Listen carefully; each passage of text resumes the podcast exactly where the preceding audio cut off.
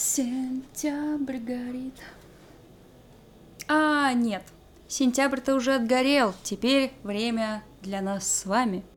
Нет, не то чтобы я предлагаю вам отправиться дружно, взявшись за руки в страну в Игорляндию. Ни в коем случае. Наоборот, прямо сегодня я предлагаю разобраться, что такое выгорание, из чего оно строится и что можно сделать, чтобы его хотя бы как-то отсрочить, если уж не избежать. Это среда, мои чуваки, а значит пришло время для выпуска, не надо усложнять. Я, как всегда, Катерина Кудикова, ставьте лайк, подписывайтесь и давайте разберемся, что там по выгоранию-то. Согласно определению Всемирной организации здравоохранения, эмоциональное выгорание – это состояние, возникающее вследствие хронического стресса на рабочем месте, который не был преодолен. То есть это состояние физического и эмоционального истощения, которое возникает в ответ на долгосрочную нагрузку. Профессиональный синдром эмоционального выгорания включен в классификацию болезней – аж с 2022 года, то есть совсем недавно, но в целом не считается диагнозом, но тем не менее считается фактором, из-за которого люди обращаются к специалистам. Сейчас довольно модно говорить об эмоциональном выгорании. В принципе, каждый второй, наверное, говорит о том, что он или выгорел, или выгорал когда-либо, но на самом деле часто очень люди путают и называют Э, эмоциональным выгоранием тот момент, когда ну, просто устал или стало скучно, ты перерос свои профессиональные обязанности.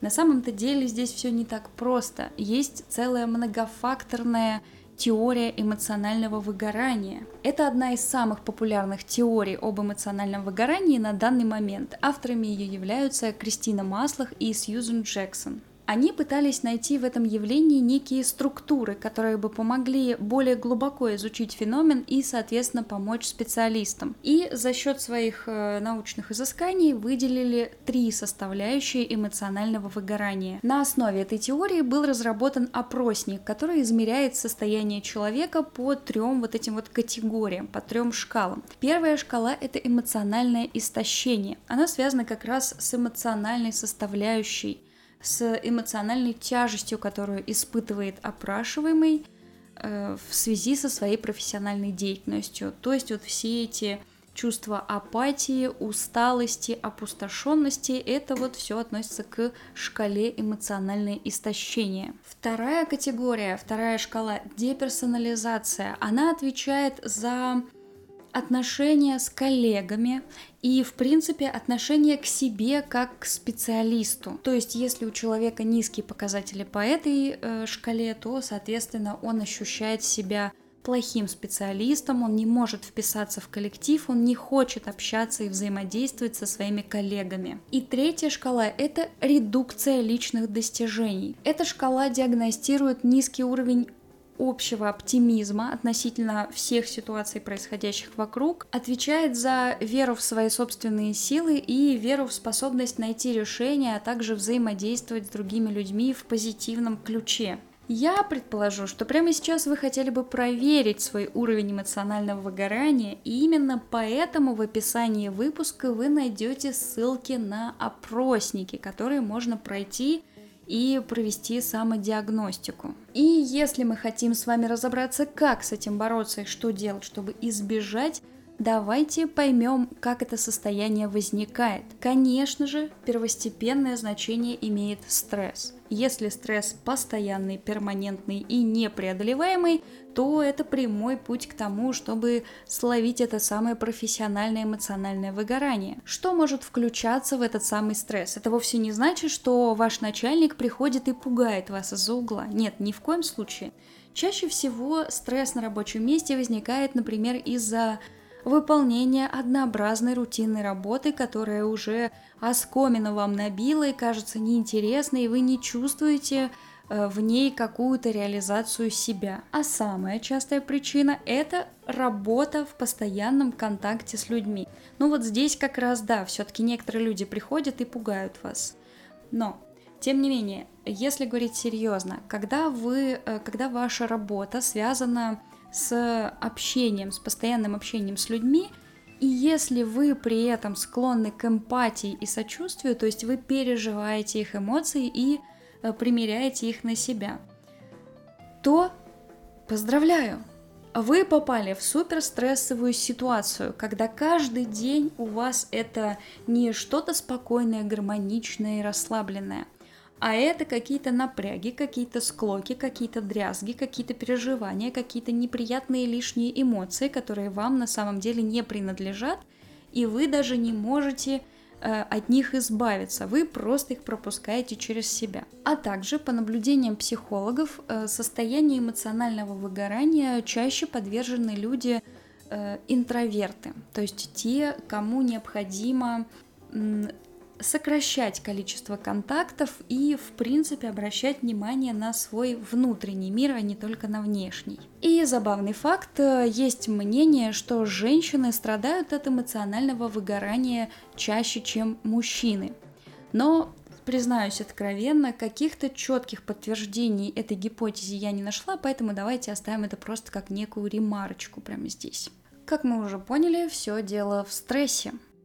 А чтобы лучше понять, как это вообще все происходит, давайте обратимся к психологам.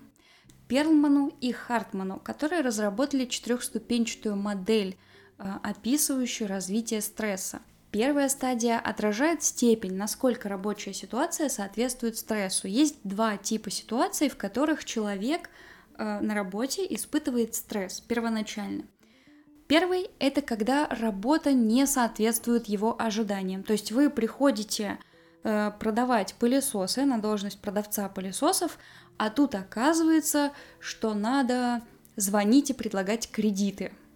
Все, у вас происходит несостыковка.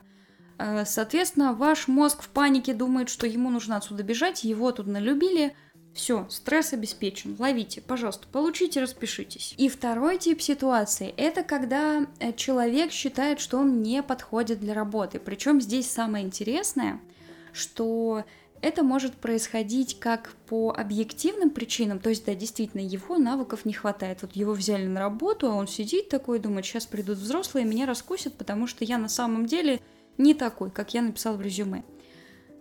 А может быть, что он выдумывает для себя, что он должен соответствовать каким-то навыкам для какой-то определенной должности, а на самом деле это даже и не нужно. Вот такая вот загадочная история. Но суть, несомненно, сводится к одному. Если вы постоянно ощущаете, что вы не дотягиваете до своей должности, если вы испытываете так называемый синдром самозванца, потому что вам кажется, что сейчас придет руководитель и скажет, ну ты, ты чё сел-то сюда? Мы тебе зарплату за что платим? Ты же не умеешь ни черта, иди гуляй, мальчик или девочка, не суть важно – то вы тоже испытываете стресс. Вторая стадия включает в себя восприятие и переживание стресса.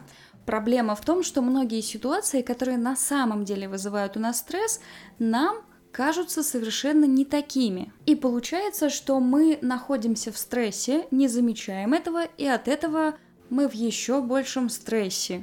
На третьей стадии, когда мы уже с вами поняли, что мы никому ничему не соответствуем, нас сейчас выгонят, и вот мы это где-то переживаем, при этом не считаем это стрессом, на третьей стадии у нас с вами проявляются какие-то физические последствия вот этого самого переживаемого стресса. То есть снижение продуктивности, снижение когнитивных функций. Вы начинаете хуже думать, медленнее соображать что-то забывать, заговариваться, хуже считать и так далее. В принципе, чувствуете себя усталым, таким вот э, «дайте мне, пожалуйста, поспать», «накройте меня пледом», «дайте мне шоколадочку». Это вот уже будет третья стадия, согласно Перлману и Хартману. И четвертая стадия – это последствия всех этих э, переживаний, стрессов. Ну, конечно, вы на третьей стадии тоже думаете, о, что-то я какой-то усталый, как-то это плохо, начинается некое самоедство, и, соответственно, вы тоже в некоторой степени переживаете дополнительный стресс. И тогда приходит оно, четвертая стадия, самое главное и самое страшное. Это последствия стресса. Итак, кто хочет начать сегодня? Есть еще одна замечательная теория о том, как происходит эмоциональное выгорание. Принадлежит она Герберту Фройденбергеру и Гейлу Норту и содержит в себе 12 фаз выгорания. То есть это симптомы, по сути своей, на которые нужно обратить внимание. Если они встречаются у вас, то вы идете по очень скользкому пути. Фаза 1. Самоутверждение. Она говорит нам о том, что чаще всего выгорание начинается с того, что человек чувствует неудовлетворенность своей собственной работой или собой, и ему кажется, что нужно либо сделать больше, либо получить больше для того, чтобы чувствовать себя на том месте, на котором бы он хотел себя ощущать. Фаза 2. Работать интенсивнее. В попытке компенсировать вот это чувство неудовлетворенности мы начинаем стараться быстрее и больше. Нам кажется, что вот сейчас мы наберем побольше работы, соответственно, получим больше достижений – и наступит счастье самоутверждения. Фаза 3. Пренебрежение потребностями. Как следствие высокой нагрузки появляются проблемы со сном, питанием, возможно даже личной гигиеной. Э, многие трудоголики, например, совершенно пренебрегают этой стороной вопроса. В принципе, мы начинаем работать больше, и центром нашей вселенной становится именно работа, и мы не обращаем внимания на то, что нужно отдыхать, переключаться, э, давать себе какие-то удовольствия, общаться с семьей, друзьями и так далее. Мы начинаем пренебрегать этими самыми потребностями. Да, отдых – это тоже потребность. Фаза 4. Пренебрежение конфликтами. Спустя какое-то время окружающие начинают замечать, что с человеком что-то идет не так, и начинают говорить ему об этом. И что делает человек, который находится на пути к выгоранию? он игнорирует, что ему делают какие-то замечания или дают советы. Фаза 5. Пересмотр ценностей. На этой фазе человека уже не интересует ничто, кроме работы, и, в принципе, главной его ценностью становится именно достижение каких-то своих э, высот и идеалов. Фаза 6. Отрицание появившихся проблем. На этой стадии уже становится почти невыносимо коммуницировать с другими людьми, появляется цинизм, агрессия, жалость к себе. Фаза 7 отрицание. Здесь уже все социальные контакты сводятся фактически к нулю, и все время человека начинает занимать работа. Фаза 8. Явные перемены в поведении. Это момент, когда перемены начинают замечать все, не только близкие, но и, например, коллеги. Фаза 9. Деперсонализация. Состояние проявляется в утрате способности чувствовать что-либо. Все кажется довольно серым и унылым. Фаза 10. Внутренняя пустота. На этом этапе обычно человек понимает, что ему чего-то не хватает, он не чувствует себя уже целостным и осознает это и пытается заполнить, компенсировать эту самую внутреннюю пустоту. И здесь обычно могут возникать какие-то неприятные последствия в виде, скажем, алкоголизма или выхода в виртуальную реальность или переедания каких-то пищевых расстройств шопоголизма, опять же, да, то есть, ну, человек буквально пытается заполнить возникшую внутри него пустоту. Фаза 11 – депрессия, человек не выйдет выхода из сложившейся ситуации и, в принципе, уже никоим образом не настроен оптимистично на какой-то положительный исход. И фаза 12, закономерный итог, это эмоциональное выгорание. Это состояние полного опустошения, когда возникают суицидальные мысли и различные отклонения в психическом и физическом здоровье. Именно на этой фазе появляется острая необходимость в медицинской помощи. Как вы уже поняли, Эмоциональное выгорание – это не просто усталость, которая возникает у вас вследствие того, что у вас много работы. Это целая система, набор проблем, которые в течение длительного времени влияют на вас, вызывают стресс и, как следствие, приводят к тому, что вы испытываете эмоциональное выгорание. Закономерный вопрос, который хочется здесь задать. Катя, а что делать-то вообще с этим?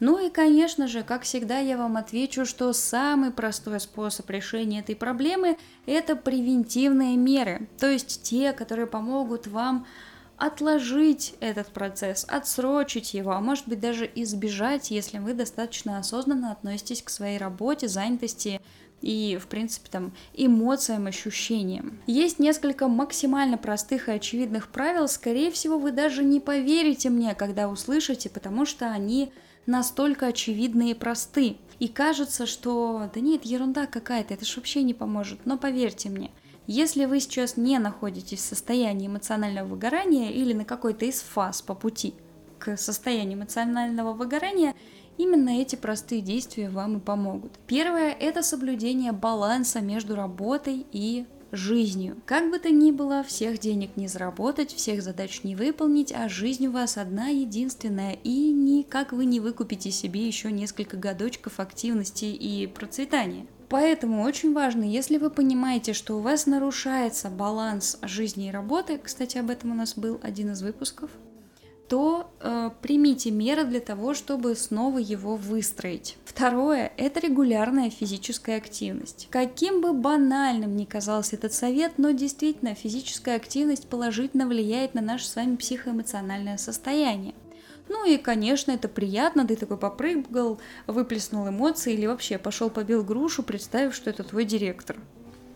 Плохо, что ли? Хорошо.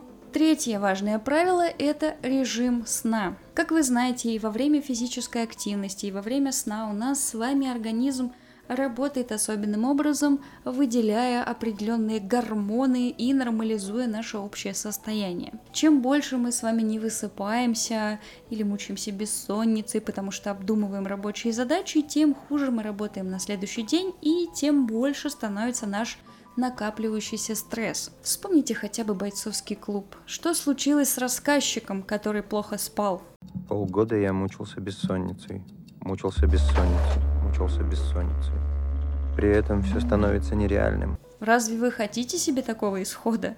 Помимо этого, конечно, я рекомендую обратить внимание на организацию своей рабочей деятельности. То есть сюда включается и планирование, и осознанность, рациональные подходы к тому, как выстраивать свою работу для того, чтобы не перегружаться и каким образом подходить к выполнению этих самых задач, чтобы, в принципе, чувствовать себя нормальным человеком. Ну и, конечно, если вы чувствуете, что вы не справляетесь, если у вас возникает мысль, что-то я не вывожу, то я вас призываю, пожалуйста, обращайтесь к специалистам в одиночку справиться с этими эмоциями и с этим состоянием на самом деле очень и очень сложно, а во многих случаях даже совершенно невозможно. Вспомните статистику самоубийств в Японии, в стране, которая славится своим трудоголизмом. Поэтому не затягивайте с проблемами и обращайтесь к тому, кто может вам помочь и поддержать. А я прощаюсь с вами до следующей среды. Пока-пока. Чик-чик-чик-чик.